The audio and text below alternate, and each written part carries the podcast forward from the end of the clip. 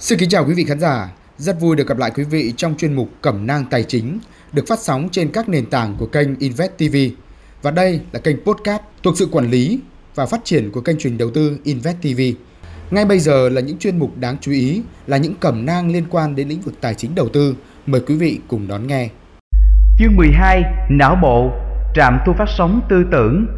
Bước làm giàu thứ 12 chính là khi nghiên cứu về tiến sĩ Alexander Graham Bell và tiến sĩ Elmer R. Gates mà tôi đưa ra ý kiến rằng bộ não con người vừa là trạm thu vừa là trạm phát sóng tư tưởng. Cũng tương đồng ở một nét nào đó đối với nguyên tắc hoạt động của một chiếc máy thu thanh, bộ não của mọi con người đều có khả năng đón nhận những nhịp xung động trong tư tưởng phát ra từ bộ não người khác. Như tôi đã giải thích ở các chương trước, Chính trí tưởng tượng sáng tạo của bạn là một bộ nhận tín hiệu của bộ não. Nó đón nhận những ý nghĩ nằm sâu trong vô thức của bạn. Và trong những hoàn cảnh nhất định, nó có thể nắm bắt ý nghĩ trong bộ não của người khác. Trí tưởng tượng sáng tạo là trạm liên kết giữa ý thức hay còn gọi là lý trí của bạn với bốn nguồn khác là những nguồn tạo ra các tác nhân kích thích tư duy của bạn. Bốn nguồn đó là một Ý thức của người khác hai Vô thức của bạn 3.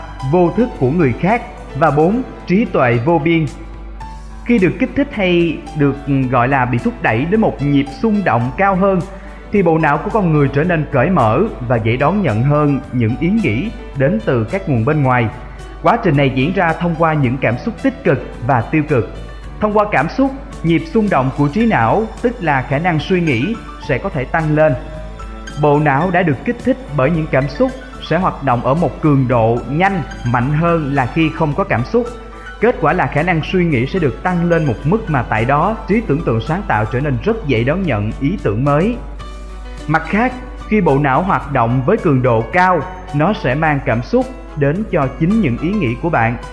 Thứ cảm xúc rất nhiều cần thiết để khiến tiềm thức có thể đón nhận các ý nghĩ đó và hành động theo đúng những tư tưởng mà nó nhận được. Tiềm thức là trạm phát tín hiệu của bộ não, nhờ tiềm thức mà những nhịp xung động trong tư tưởng được truyền đi từ kỳ ám thị là phương tiện để thông qua đó bạn đưa trạm phát sóng này vào hoạt động. Trí tưởng tượng, sáng tạo là đầu nhận tín hiệu, nơi tập hợp sức mạnh của ý nghĩ của tư tưởng. Những lực mạnh nhất đều vô hình.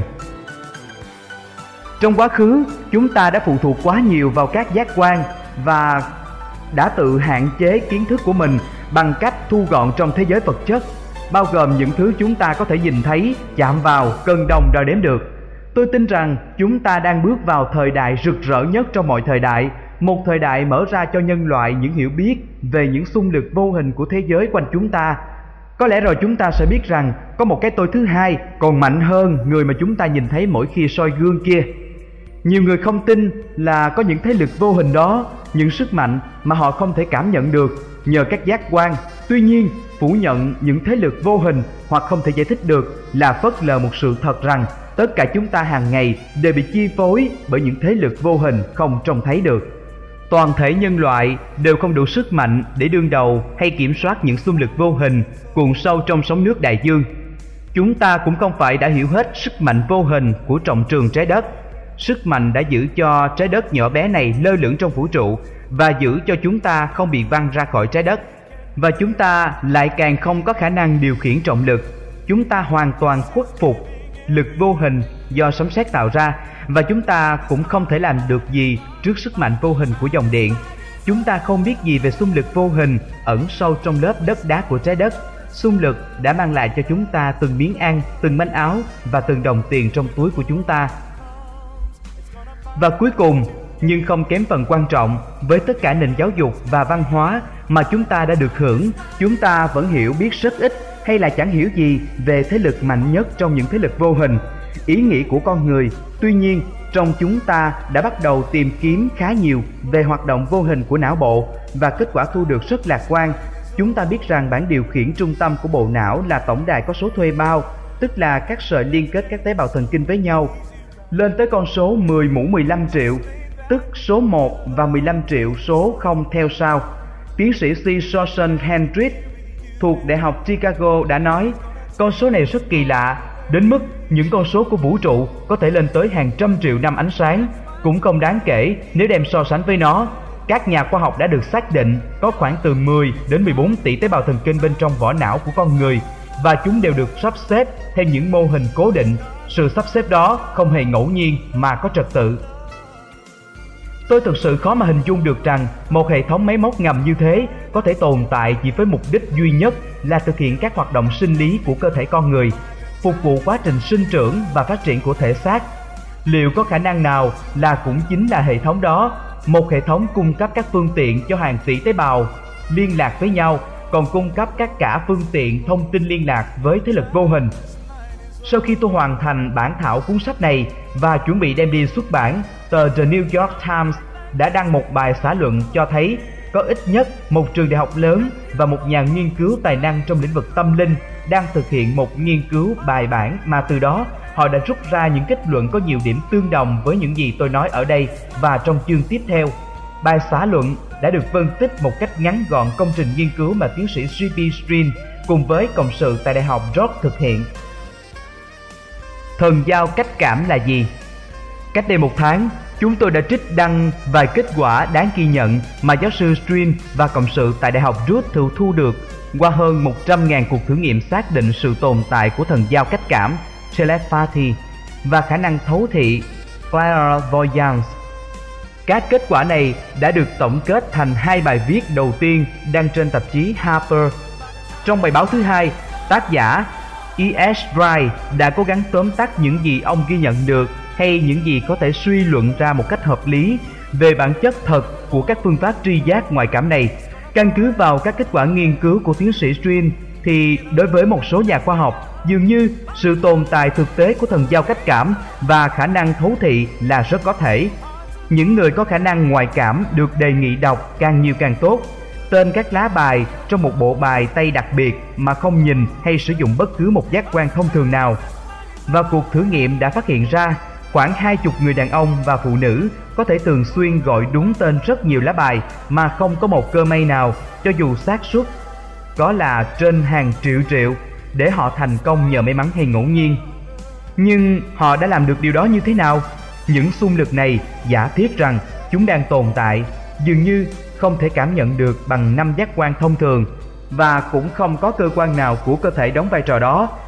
Các thí nghiệm dù được thực hiện ở cách xa hàng trăm dặm hay trong cùng một căn phòng đều cho kết quả như nhau. Theo tác giả Fry, kết quả này cũng triệt tiêu các cố gắng giải thích hiện tượng thần giao cách cảm và khả năng thấu thị bằng bất kỳ lý thuyết nào về bức xạ. Tất cả các dạng năng lượng bức xạ được biết ở trên đây đều suy giảm về cường độ, tỷ lệ nghịch với bình phương khoảng cách mà nó đi qua. Thần giao cách cảm và khả năng thấu thị thì không.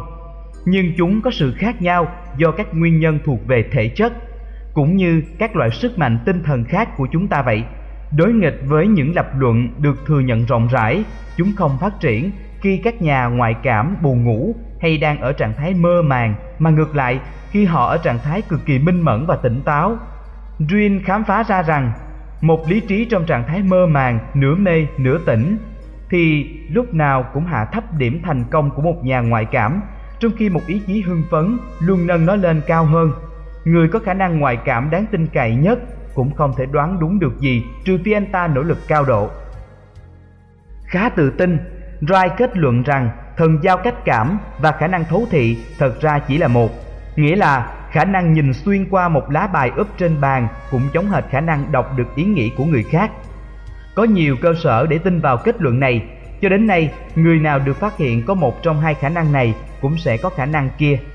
Và nếu một người có hai khả năng thì chúng đều mạnh ngang nhau.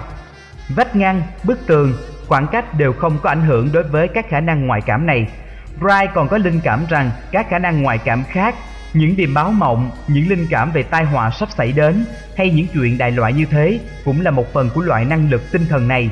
Là độc giả, bạn không cần phải chấp nhận những kết luận này trừ khi bạn cảm thấy cần thiết, nhưng phải thừa nhận rằng các chứng cứ do Green thu nhập đều là kết quả rất ấn tượng.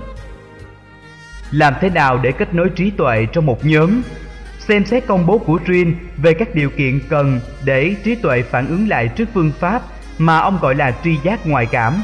Giờ đây, tôi thấy cần phải bổ sung thêm vào đó những quan sát và nghiên cứu của riêng mình.